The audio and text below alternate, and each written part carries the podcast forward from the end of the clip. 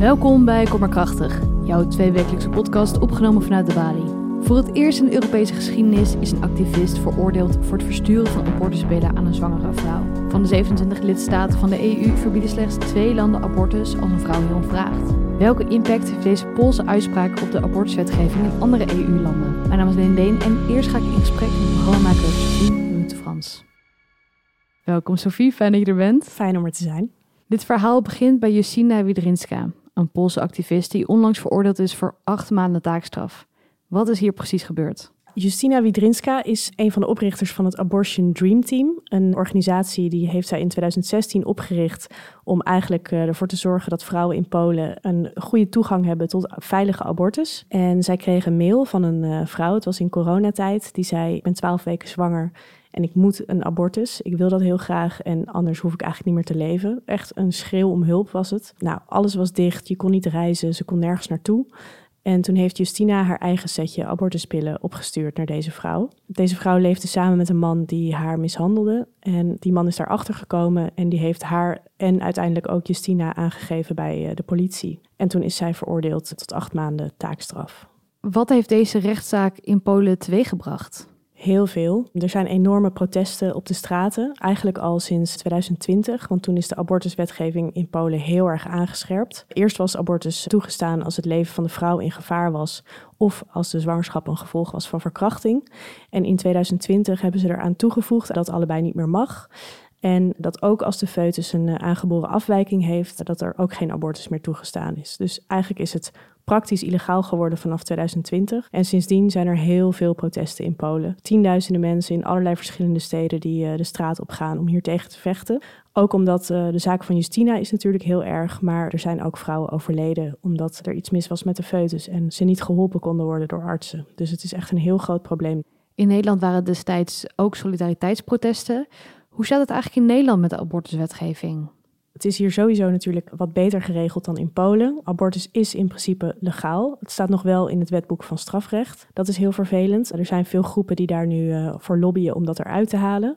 En gelukkig is ook uh, de wachttijd van vijf dagen is afgeschaft in de Tweede Kamer. Dat is een kleine overwinning. Het zou fijn zijn als het ook nog uit het uh, wetboek van strafrecht gehaald wordt. Maar in principe is er hier toegang tot abortus het feit dat abortus nog steeds in het wetboek van strafrecht staat, dat werd vorig jaar natuurlijk ook heel veel besproken. Al helemaal omdat in Amerika heel veel staten plots het recht op abortus hebben ingeperkt of afgeschaft. En daarom zijn er in Nederland ook heel veel vrouwen bang dat dit recht hier ook in gevaar zou kunnen komen.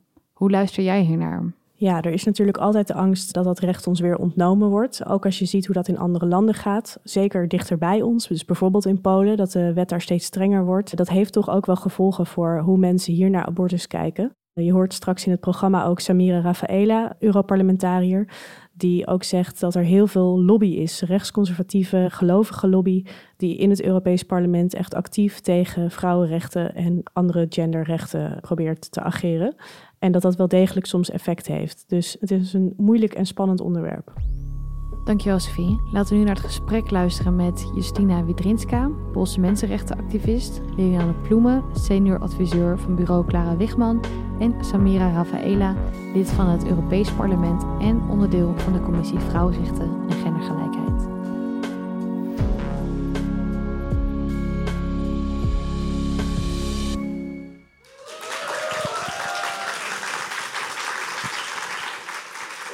Welcome. How did we end up here in Europe?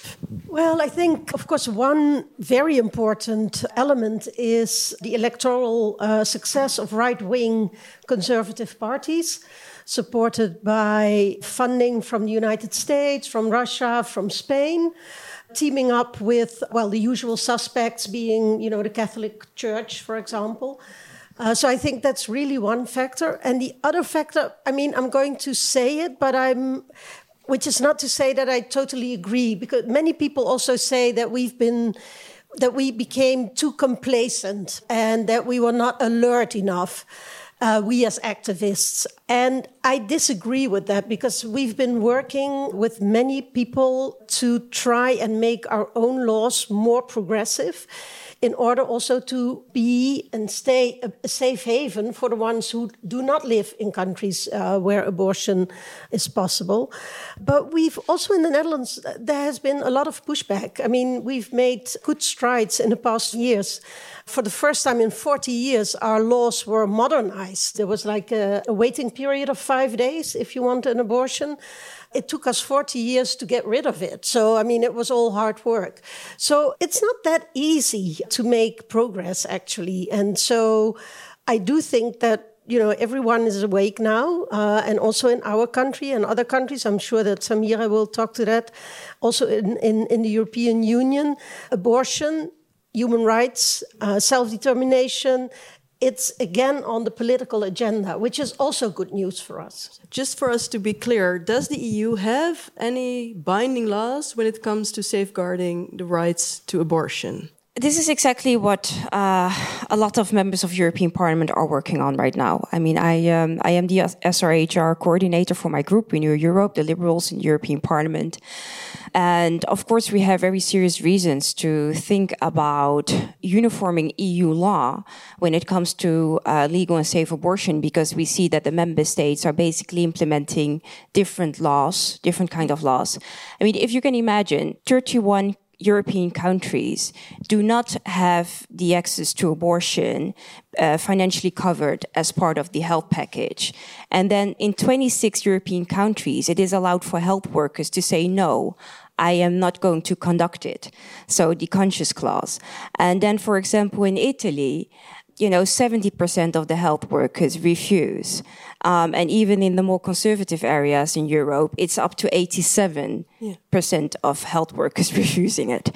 So this is why within my liberal group, indeed, we came up with the idea, with the serious idea that we need to have the right to legal, safe abortion in our EU treaties and charter. Yeah. Because obviously, you know, the member states and European countries in general have so many policy space and actually lawmaking space to not respect the self determination and bodily autonomy and of women. You, can you explain to us? Because I read that uh, in 2022, the European Parliament voted for a resolution on the entry of yes. abortion rights yeah. into the Charter of Fundamental Rights of the EU. Exactly. But it remained without effect. Oh, it was only 2022, so yes.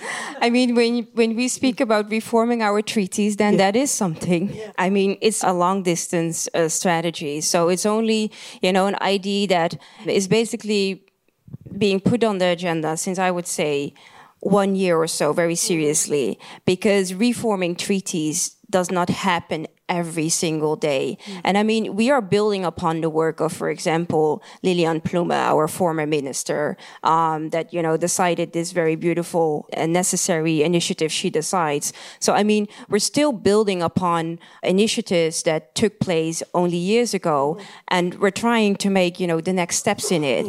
But we experience a lot of resistance in society yeah, at this moment. When, when, you were telling, in, you know, in how many countries, you know, abortion laws are still, you know, in so many ways not protected.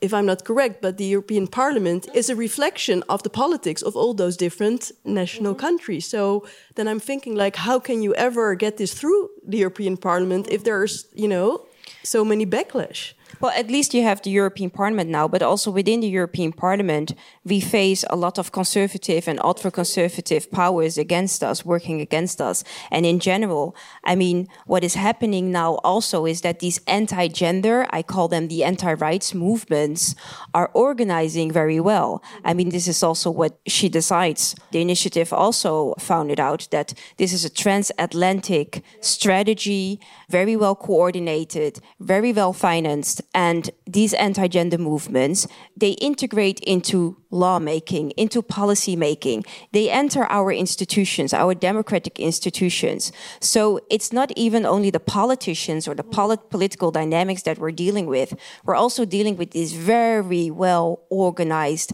anti-gender, anti-rights lobby groups that I think should not be allowed within our democratic institutions. But when I say something like that, then for the whole weekend, Geert Wilders and, you know, journalists are pissed off with me. Um, and, uh, and, and then do you say we don't want that kind of lobbyist?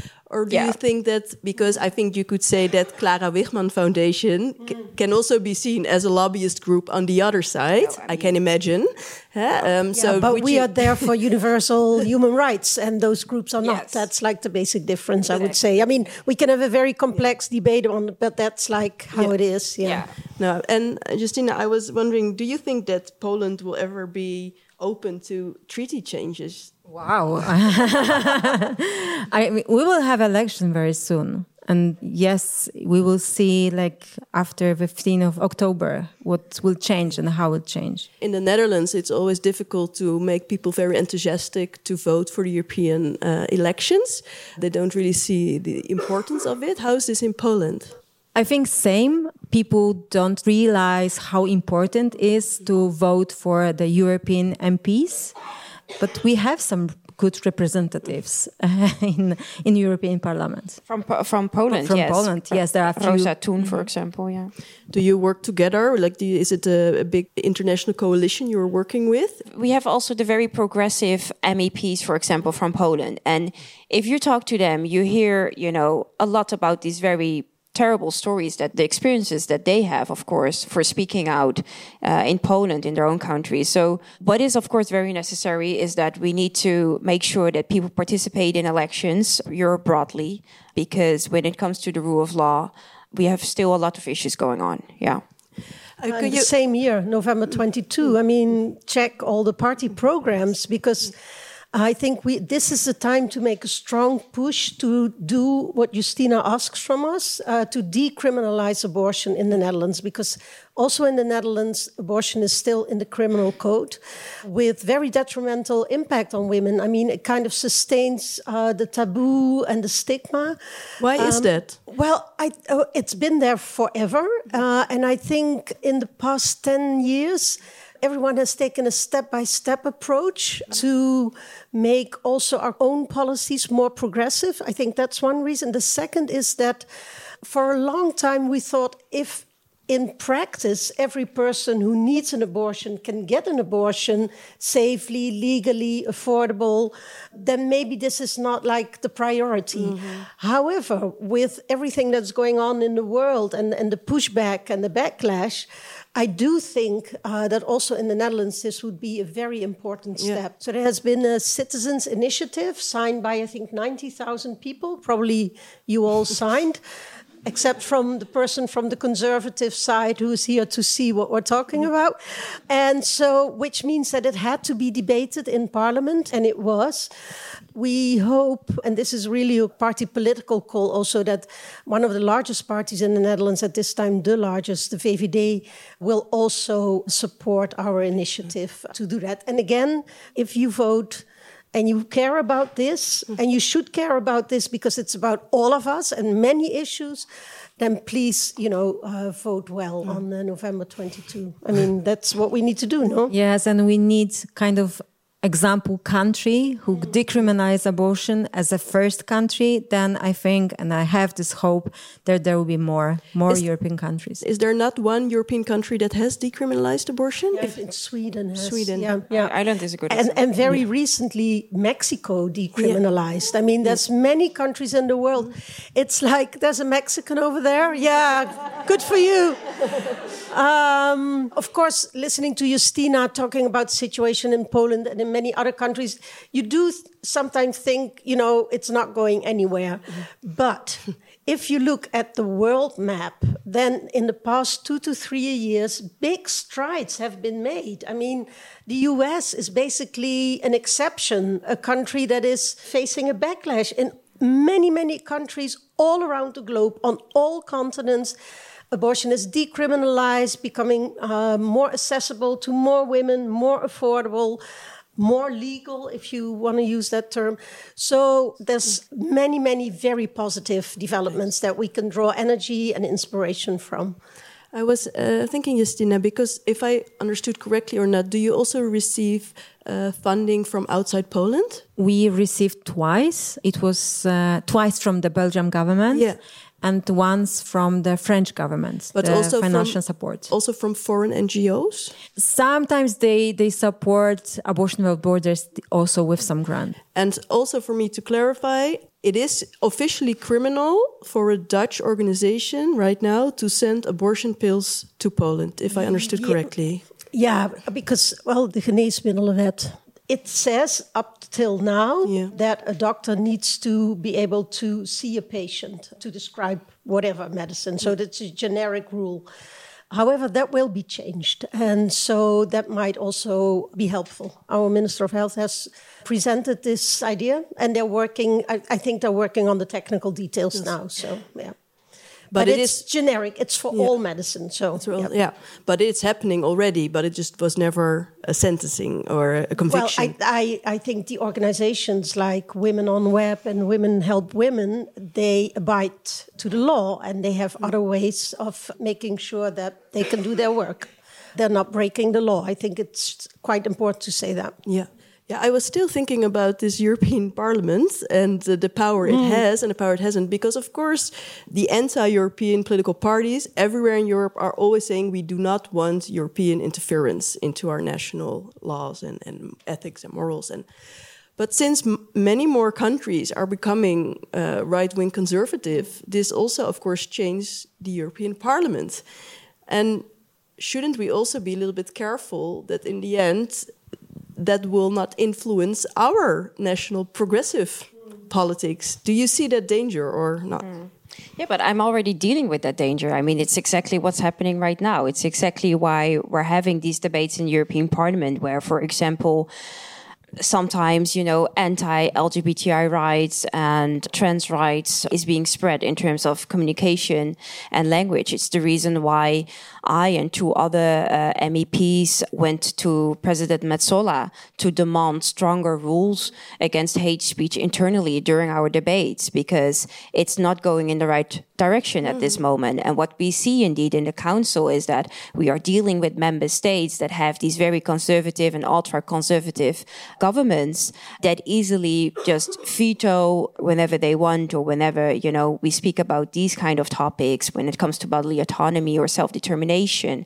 And we do have some some interesting instruments i think that at the moment are helpful. I mean for example we have this rule of law mechanism integrated in the eu budget so that for example we can take away funding or subsidies from the polish government or the hungarian government when they breach the rule of law i mean it did happen already in the case of the lgbti free zones just terrible. But we need to go further. I mean, we also need to be more bold, I think, and especially the council needs to be more bold by taking away, for example, the veto right of Poland in this case, or the voting right in general in this case. And what we see in practice is that the European Commission is, you know, often sticking with a warning and then to say, yeah, we might, you know, start this procedure against you, but it should not remain with a warning. I mean, I would love to see more court cases also against Poland and Hungary, for example. But I really think that we, we're having this momentum right now in the parliament, but also, I would say, partly in the council that want to reform decision making, that we want to be more bold when it comes to the sanction uh, mechanism that we can uh, use. And it's very important also for the European Commission. I know that they are very aware of that to keep funding and supporting also the civil society in, for example, Poland. And at the same time, I'm like, yes, so that means that you need to make sure that you defund the organizations that are going against you know the rights that we're trying to protect. And we also in terms of foreign interference i asked for an investigation. We're still waiting sort of for the outcomes of that. But when it comes to foreign interference we see a lot of foreign interference from russia for example but also from the us and these you know these oligarchs for example that are funding these kind of organizations. Yeah. and that needs to stop. Yeah. You said uh, a few times in your lecture, I'm very practical. When it comes to practicality, do you really focus your attention on, you know, on countries, on states to help you, or do you also really need the European Union in order to help you? For us right now, it's that we ask specific countries because we know that some laws or we have uh, led us to help other people or we have groups or networks inside those countries uh, which we can be easily in contact with to organize trips for people or be in contact with uh, hospitals. Uh, but of course, on the ground of European Union, we would need kind of support to open hospitals for, especially for those who are are second, third trimester with uh, fetal abnormalities and cannot get abortions, for example, in uh, clinics because there are some obstacles and medical reasons why uh, they cannot use those procedures. And we, especially in European uh, Union, we, we can use this European insurance to not pay for the abortions because it really costs a lot. Even if we have those in clinics or in hospitals, 1,000 for the procedure is a lot, not only for the Polish people. So on a like European level, I think that it would be like very good for the network for abortion without borders if you could use each European hospital to get abortions, legal abortions in the hospitals, especially in the third trimester with the fetal abnormalities. You also have a lot of women who are on the pro-life side. And I'm really curious also as a as a feminist, how do you deal, you know, with other women that have such strong opposing beliefs when it comes to a woman's body? We never discussed about somebody's beliefs as an activist, as a person who is helping abortion. But we know that those people who have these hard beliefs, they also sometimes need abortion. And then we don't say no. we just say, okay, we are for you, like for anyone else. I mean, I, I deal a lot with, with these women. Also on, on social media, for example, there's a very, you know, well organized group on social media that uh, that are basically saying to other women, like women like us, that we are threatening women's rights. We do not respect women's rights because, for example, we are in favor we protect trans rights, for example. And indeed also the group of women that that are against legal and, and safe abortion. And to me that's that's very difficult to have an, have a debate with of course. I mean i cannot imagine that as being a woman yourself you cannot you know you, you do not have the imagination. I mean we all know how it feels to have this body so why can you not have this imagination if someone else wants it i mean it's your belief, these are your values, but what gives you the power to judge for another woman? And that's something that until today I cannot understand and that I do not have a lot of respect for, to be honest, because you bring other women into danger. And it's very dangerous how, how many other women are acting based on their own beliefs and do not help other women in these kind of situations you know, I always say if if all women would have had the same opinion in this, and at least they would not work against it, then we would have been, then we would have made so much more progress, you know. Um, and that's a that's a really serious issue that we're dealing with. Thank you, Lilian Ploemen. Thank you, Samira Vele, and a big applause also for Justina Wajinska. Thank you.